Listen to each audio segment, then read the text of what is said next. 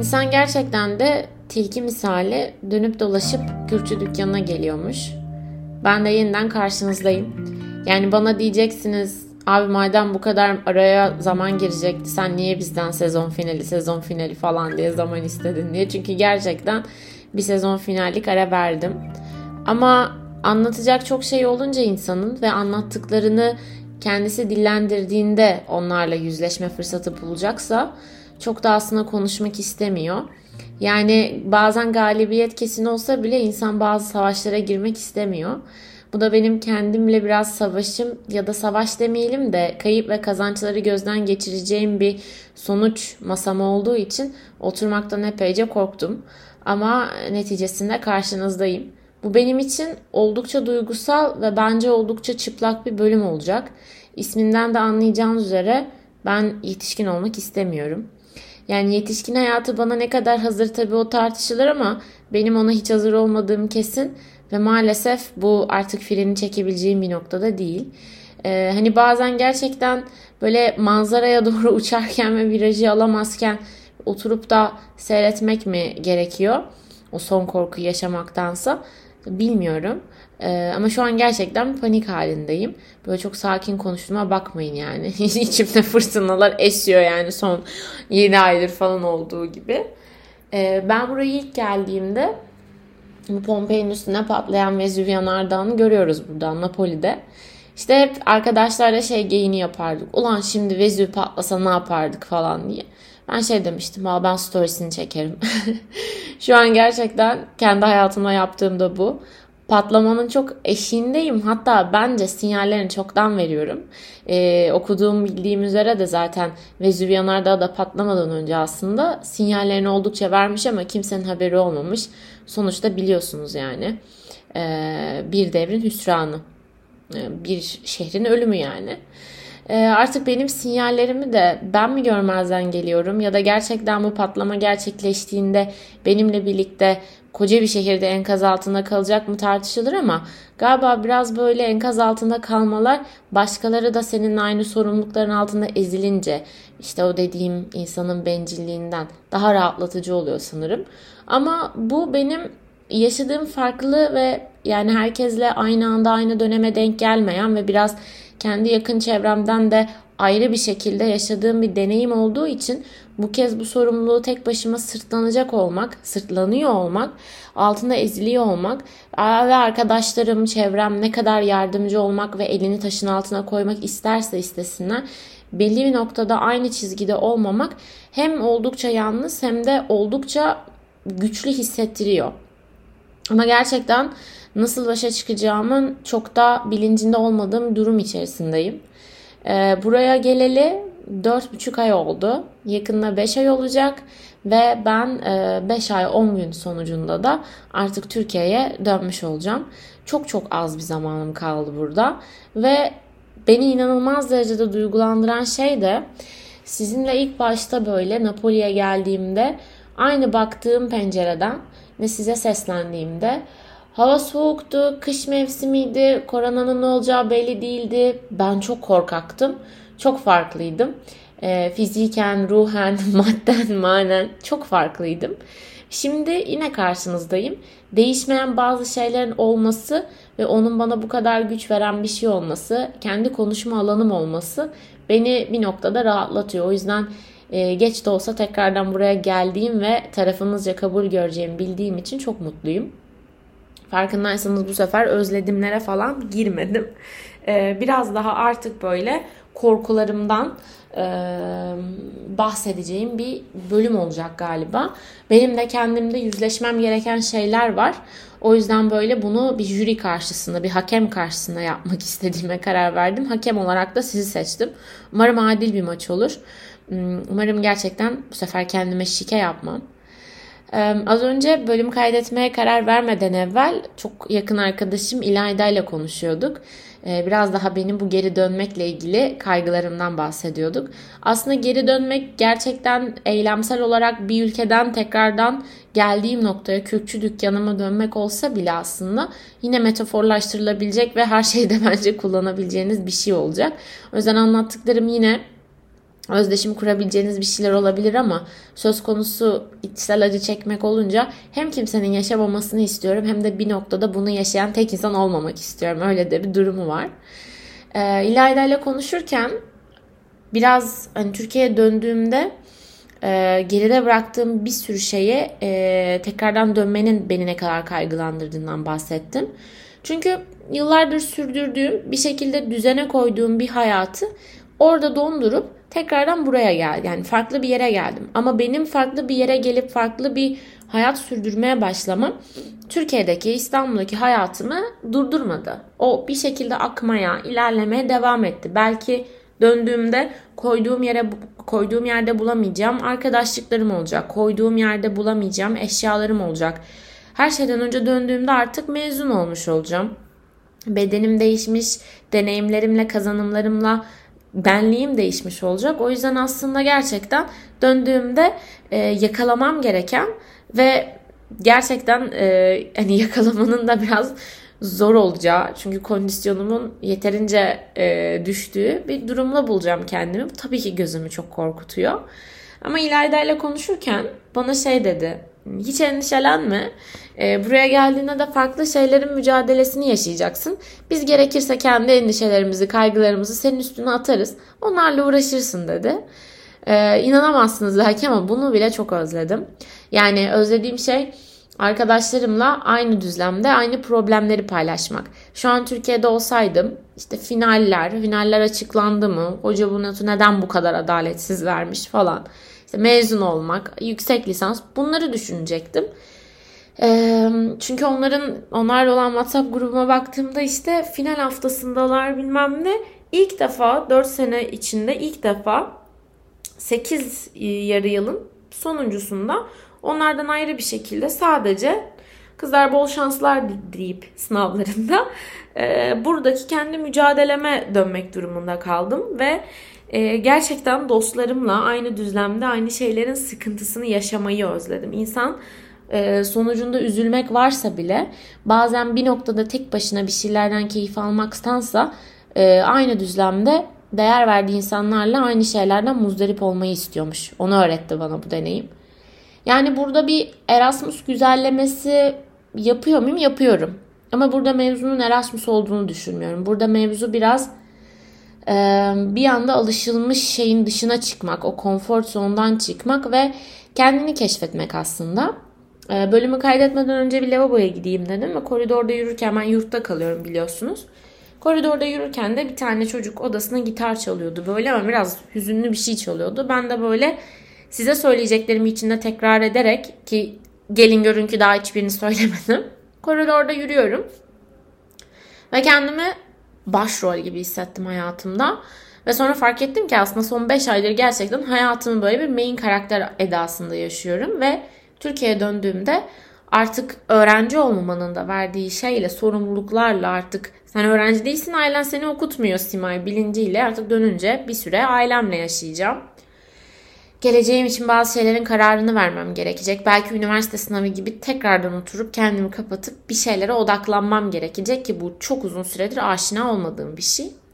O yüzden kendi hayatının ki 23 senedir kendi hayatımı yaşıyor olmamı ve bunun başrolü olmam gerekmesine rağmen e, hatırı sayılır bir şekilde sadece son 5 ayda gerçekten tamamıyla kendimi main karakter gibi hissettiğim bir dönemden tekrardan başkalarının kuralları ile yaşayacağım ve kendi hayatımda bile belki de ım, kendi sözümün geçmeyeceği ve tekrardan figüran olacağım bir konuma düşeceğim. Bu e, hani bunu gerçekten bir aktörlük üzerinden yorumlayacaksak mesleki bir düşüş müdür? Yoksa en azından hala mesleğin içinde olmak ve sahne tozunu yutmaktan ötürü keyif alınacak ve müteşekkir olunacak bir şey midir? Onu galiba Türkiye'ye dönünce göreceğiz. Ama e, çok gariptir ki buraya gelirken burada ev gibi hissetmemi sağlayacak şeyler getirmiştim yanımda. İşte e, küçük bir peluş oyuncak, e, fotoğraflar, arkadaşlarımın yazdığı notlar, bir şeyler bana burayı evim gibi hissettirecek bir şeyler. Burası bambaşka bir ev oldu benim için. Bambaşka bir ev. Sokaklarını öğrendiğim, keşfettiğim, bir noktadan sonra bundan 6-7 ay önce ya Napoli güvenli mi biraz beni tedirgin ediyor ama diye buraya gelmiş insanlarla konuşmuş bir simaydan. Şimdi Napoli'ye gelmemiş ya da Napoli'nin namını duymuş insanlara ya hayır ya bizim şehir o kadar da kötü değil diye savunuculuğunu yapacak bir simaya evrilmek çok farklı bir deneyimdi. Ama dünyanın başka bir ucunda yani başka bir ucu dediğime de bakmayın uçakla 2 saat falan ama çok farklı bir yerde 2 saatle yapabileceğiniz en büyük böyle kültürel e, bireysel değişime gidiyorsunuz bir anda. Bunu yapmak ve orada bile kendine bir ev bulmak gerçekten insan kendine yurt yapıyormuş istediği yeri yuva yapıyormuş. Bunu görmek çok cesaret verdi bana. Çünkü hayatımın o kadar fazla yani 23 senelik bir hayat dümdüz. Ailem bakımımı üstlenmiş. Ben öyle çok zorluk falan görmedim yani. Ee, benim daha çok zorluklarım kendi mentalitem ve bireyselliğimle ilgiliydi. Zorlayıcı bir insan olduğumu her zaman kabul ediyorum ama hani hayat bana böyle somut anlamda çok büyük acılar çektirmedi çok şükür.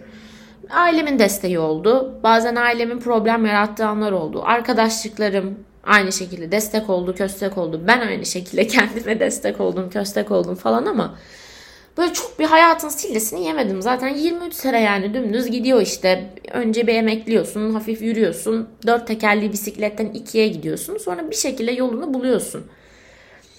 Ama yani benim bu 23 senelik prenses hayatımda o kadar dönemeç oldu ki, o kadar yamaç oldu ki manzarayı seyretmekten ziyade ya artık kendimi şuradan atsam da buna bir son mu versem dediğim.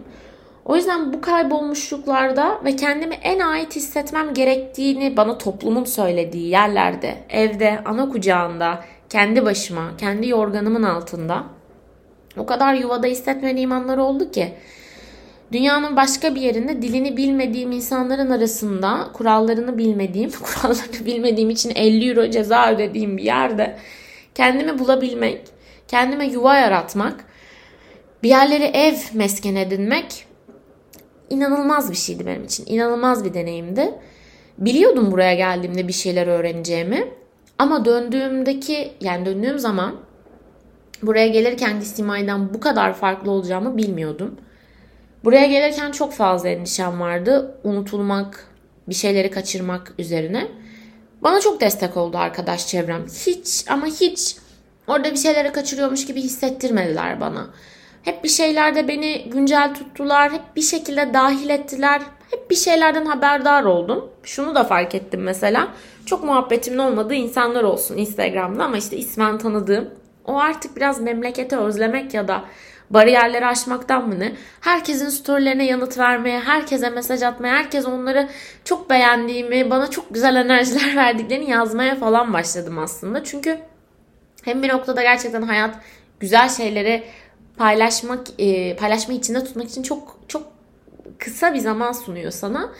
Ve e, bunu geçenlerde burada tanıştığım bir arkadaşıma söyledim. Dünya gerçekten çok acımasız. Ben buraya geldiğimden beri özellikle hani Türkiye'yi de düşününce e, gerçekleşen şeyler, alınan kararlar, ortaya çıkan suçlar yani o kadar iç karartıcı ki. Yani dünya ki bu bizim yarattığımız ve bizim yaptığımız dünyadan bahsediyorum. O kadar kötü bir yer ki. Böyle bir dünyada hala kendi renklerini korumak, hala insanlara enerji vermek ve hala bir şekilde böyle yataktan kalkıp ben yataktan kalktım ve kendi başımı kurtardım demek yerine hadi artık siz de uyanın ve bir günü daha başarıyla tamamlayalım diyen insanların enerjisine o kadar ihtiyacım varmış ki. O yüzden bunu her gördüğüm yerde böyle takdir etmeye ve bunu empoze etmeye çalıştım kendi hayatıma. Ee, aslında biraz burada kendime enerji, yeni bir hayat ve her ne olursa olsun bir şeyler için bir kaçış noktam olabileceğine dair bir umut aşılamaya çalıştım 5 ayda. Buraya ev yapmak çok çok güzel bir deneyimdi benim için. Buraya dediğim gibi gelirken beraberimde bir şeyler getirdim. Şimdi buradan da beraberimde bir şeyler götüreceğim Türkiye'ye. Getireceğim yani. Ama Bakalım ben burada bir şey bırakabilecek miyim? Bir iz bırakabilecek miyim? Birilerinin aklında kalabilecek miyim? Bu da ayrı bir merak sorusu. Ama şöyle de bir durum var. O kadar da tutkunu değilim artık bu ım, düşüncenin. Yani buraya gelirken gerçekten Türkiye'de hatırlanacak mıyım? Bir iz bırakmış mıyımdır insanlarda? Beni özleyecekler mi? Beni hatırlayacaklar mı gibi endişelerim vardı. Ama buradan giderken buraya karşı o kadar da büyük bir soru işaretiyle dönmeyeceğim Türkiye'ye. Bunun sebebi ne umursamamam ne de iz bıraktığımdan çok emin olmam. Burası bende bir iz bıraktı. Ve bu o kadar büyük bir şeydi ki bu bir izden ziyade tamamen farklı bir benlik, farklı bir kostüm giymek gibiydi. Ee, hani bazen böyle kendinize bir kombin yaparsınız, çok beğenirsiniz. Ama dışarı çıkma konuna biraz cesaret ister. Yani kendinizde o cesareti bulamazsınız. Ya çok mu aşırı oldu, çok mu yargılayacaklar? Aslında hani çok da bu tarz giyinmiyorum falan dediğiniz anlar olmuştur. Ya da bir fikir olmuştur söylediğinizde farklı karşılaşabileceğiniz. Bu İtalya serüveni bana aynen böyle bu türden yeni bir benlik verdi. Ben çok yakıştırdım üstüme. Bu kadar güzel duracağını düşünmüyordum. Ama bu benliği Türkiye'ye geri götürdüğümde nasıl karşılanacak bilmiyorum. Ama galiba artık nasıl karşılanacağını umursamaktan ziyade onunla nasıl mutlu olduğumu umursayacak bir simaya dönüşmenin de haklı bir gururu içindeyim. Çok şey öğrendim buradan. Çok büyük beklentilerden, çok küçük şeylerle çıkıp çok küçük beklentilerin çok büyük sonuçlara evrildiğini gördüm. Ya tabii dediğim gibi bu Erasmus'la olan bir şey değildi. Bu İtalya ile olan bir şey değildi. Bu tamamen galiba benim hayatımın main karakteri olacağım dönemin buraya denk gelmesiyle ilgiliydi. Ama iyi ki de buraya denk geldi. Ben böyle mesela sanattan falan çok anlamam. Hani sevdiğim bazı sanatçılar vardır. Caravaggio'ya bayılırım. Michelangelo'yu severim. E, İlayda çok tarihle ilgilidir. Sanatla ilgilidir. Onun böyle bana önerdiği basic bir işte sanata giriş gibisinden bir kitap vardı. Uygarlık, insanlı, ta, insanlığın ayak izleri zannedersem ya da uygarlığın ayak izleri şu an adını hatırlamıyorum ama çok tatlı bir kitaptı. Orada böyle işte Michelangelo'yu, Bernini'yi, Caravaggio'yu, Da Vinci'yi falan okudum. Ama böyle onların eserleriyle falan çok harmanlı, çok güzel resimli bir kitaptı biraz anaokul tarzında. Çok da keyif vermişti bana. Sonra buraya geldim. İlk bir tane Caravaggio eseri gördüm. Bok gibiydi. Çünkü restore etmişler. Resim zarar görmüş. Resimde Caravaggio'luk hiçbir şey kalmamış. Ama o imzayı görmek böyle bir içimi cız ettirdi. Sonra Roma'ya gittim. En büyük hayalimdi benim kolezyumu görmek. Nedendir bilinmez. Kolezyumu gördüğüm zaman sanki böyle hayatımda yeni bir e, level açılacakmış. Böyle ışıklar ve böyle ha sesleriyle ben böyle bir şeye yükselecekmişim gibi gelirdi. Gördüm. Böyle gözlerim dolu dolu izledim. Yani ne sanattan anladığımdan ne kolonlardan anladığımdan hiçbir şeyden değil. Görmek istediğim bir şey vardı. Derslerde gördüğüm o İngilizce Solutions maraton kitaplarında gördüğüm işte Elizabeth Roma'ya tatile gitmiş arkadaşlarıyla kolezyumun önünde işte hadi bakalım sonra dönüyor ülkesine past dance anlatıyor falan. Orada gördüğüm kolezyumu kendi gözlerimle görmek, Michelangelo'nun David heykelini görmek beni mahvetti. Çünkü kendimi şey hissettim. Tam bir main karakterim ben şu an. Ve hani Michelangelo yani ne zaman yaşamış ya bu adam yani bilmiyorum bile. Çok çok önceden yaşamış. Hani çok önceden yaşamış. Asırlar önce yaşamış. Bambaşka şeylerdi. Adam benim yaşımdayken e, heykeller yapmış, baş kaldırmış, mermerler almış, mermerler sökmüş, dökülmüş. Ben 23 yaşımda döndüğümde hibemin geri kalanına ne yapsam falan diye düşünüyorum. Farklı jenerasyonların aynı yaşta da olsa farklı e, problemleri işte. O adam taşı yontuyordu. Ben onun yonttuğu taşa bakarak kendimi şekillendirmenin derdine düşüyorum. Ama böyle her ne kadar farklı dönemlerde, farklı asırlarda yaşamış da olsak hem bu dünyadan geçmek hem de bir noktada onun ayak bastı ve onun dokunduğu, o oyduğu, yonttuğu mermeri kendi gözlerimle görmek sanki bir noktada ben böyle Michelangelo'yla çok yakın bir arkadaşım geldi şimdi yurda Roma'dan dans ediyor. Podcast kaydediyorum. Tamam. Tamam. İşte böyle. E, o Michelangelo'nun o eserini görmek sanki böyle bir anlığına bizi dünyada kling diye böyle temas ettirdi. Ben böyle sanki ona böyle son dakika gözümüz kesişmiş de el sallamışım gibi oldu. Şimdi çok anlatınca çok kulağa saçma geliyor farkındayım. Ama gerçekten farklı bir şeydi. Yani o derslerde gördüğün, kitaplarda okuduğun, işte e, ya da İtalya tatilinden bir tane akrabanın getirdiği ve üstünde bulunan o Davut heykelini görmek ve has siktir olmak inanılmaz bir şeydi benim için. Gözlerimle onu görmek sanki bu gözlerle daha neler neler görebileceğimin bir fragmanı gibiydi. Ve gerçekten koştura koştura bunu sizinle paylaşmak istedim. Roma Kolezyumunda belki bir saat oturup böyle Kolezyumu seyrettim. Aynı bizim buradaki işte e, Ayasofya gibi işte arkeoloji müzesi gibi bir kısmı restorasyonda bir kısmında işte turistler sürekli birileri bilet satmaya aynı hengame.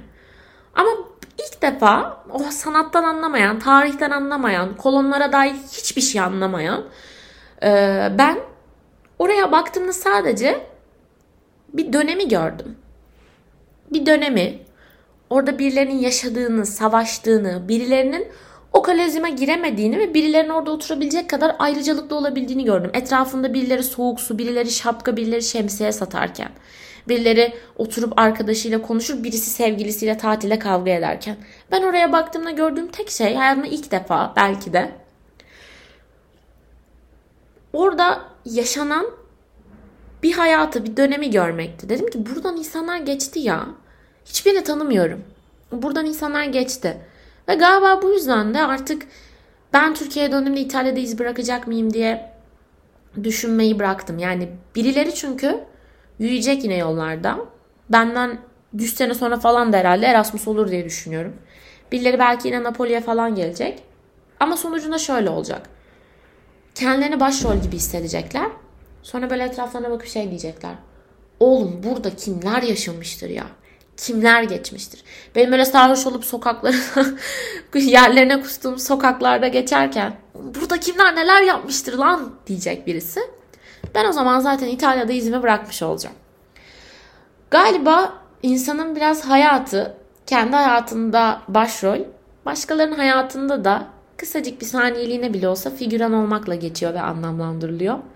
O yüzden bundan sonra İtalya'ya gelen birileri olduğunda işte buranın çok meşhur bir pizzasını yediklerinde çok iğrenç bir yemeğe çok fahiş fiyatlar ödediklerinde ya da umarım oğlum ya bir zamanlar Türkiye'de 10 liraymış 1 euro ne zorluklar çekmişlerdir dediklerinde ben böyle oradan flashback gibi geçiyor olacağım. Yine kaygılarımla, endişelerimle, bugün ne yesemlerimle, vücudumu karbonhidratla doldurmak ama bununla birlikte hala umut dolu olmakla orada figüranlığımı tamamlamış olacağım. Ve galiba kendi hayatımın başrolü olmaktan daha fazla mutlu eden tek şey de bu olacak benim. İtalya müthiş bir maceraydı. Ben yetişkin olmaya çok hazır değilim. Ee, ama gariptir ki bunu daha önceki bir bölümde de söylemiştim zannedersem. Mesela şu an ölsem yaşayabileceğimin en yaşlı anında olacağım. Ee, ya da bundan belki 100-200 sene önce insanlar 30-40 yaşında ölürlerken ben belki şu an yaşlı sayılıyor olacaktım. Ama şu an çok gencim. Belki 100 sene sonra bu işler tamamen değişecek. Hiçbir fikrim yok. Ama yine de böyle daha yaşanacak çok yolum ve gezilecek çok şeyim, görülecek çok şeyim olmasına rağmen kendimi böyle bir hayata birden fazlasını sıkıştırmış gibi hissediyorum. Ve bundan çok büyük bir mutluluk duyuyorum. Hani yetişkin olmaya hazır olmamakla birlikte kendimi birçok şeyde hiç olmadığım kadar yetişkin hissediyorum. Şimdi ben artık mezun oluyorum. Psikolog olacağım herhalde. Bilmiyorum yani çok garip. Ee, bir şeyler hazırlanacağım, bir şeylere başvuracağım, bir süre ailemle yaşayacağım. Böyle hayat bilinmezlikleri bana getirecek falan. Hani şey düşünüyorum ya oğlum sen böyle podcast yapıyorsun falan ama bu ne kadar etik olacak sen psikolog olunca falanındayım. Sonra oturup diyorum oğlum insanlar influencer ya bütün hayatlarını paylaşıyor boş ver falan yapıyorum ama her ne olursa olsun gerçekten galiba su akıp yolunu buluyor. Ee, ama benim için vazgeçilmez şey hani bu kadar akan yolunu bulan suda bir can simini gibi kendime bir konuşma alanı yaratmak. O yüzden bunca deneyime rağmen e, bu deneyimi deneyim yapan esas şeyin onu dillendirmek olduğunu fark ettim. E, siz de belki fark etmişsinizdir ki bölümün başından bu noktaya kadar başlangıçta böyle bir arenaya çıkar gibi korkuyla konuşmaya başladığım bir noktadan artık gerçekten sanki kendimle karşı karşıya oturmuş kahve içiyor gibiyim. Ve gerçekten şansım olsaydı da e, bundan 6 ay önceki Sima'ya dönüp şey derdim. Yani öyle hiç klişe ağlama bak her şey çok güzel olacak falan asla demezdim bu arada. Ama şey derdim. Hani sen yine ağla bir dibi gör. Çünkü oraya gittiğin zaman yükselme anını gördüğünde çok daha büyük bir ivme kazanacaksın ve çok daha farklı bir şey göreceksin. Hani gerçekten bazen insanın kendi iç karanlığını görmek, iç kuyularında boğulmak böyle yukarı çıktığında hani çok karanlıkta oturunca ışığı görünce gözlerin kamaşır ya. Onu yaşatıyor insana. Belki gelmeden önce bu kaygıları yaşamasaydım, bu kadar ağlamasaydım, bir şeyleri kaybetmekten ve kaybolmaktan bu kadar korkmasaydım, belki kaybolmakla karşılaştığımda ve gerçekten sokaklarına kaybolduğumda bu kadar da keyif almayacaktım. Ya da kaybolduğumda korktuğum kadar da kötü olmadığını fark etmeyecektim. Çünkü o korkuyu yaşamamış olacaktım. Ama şunu derdim. Yani şu anki kendinin tadını çıkar. Çünkü 6 ay sonra geri döndüğünde eskisi gibi olmayacaksın. Hani tabii insan böyle aslında biraz güneşlenmek gibi.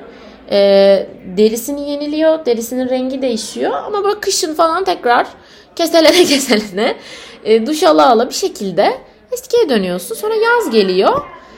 Tekrardan bronzlaşıyorsun.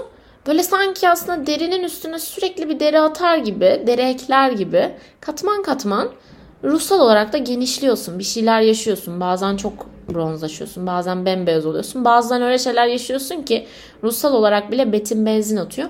Ama ne olursa olsun o deriyi korumaya, o deri de seni korumaya bir noktada devam ediyorsunuz. O yüzden hiç değilse sağlam geldim, sağlam döneceğim. Çok büyük öğretilerle döneceğim.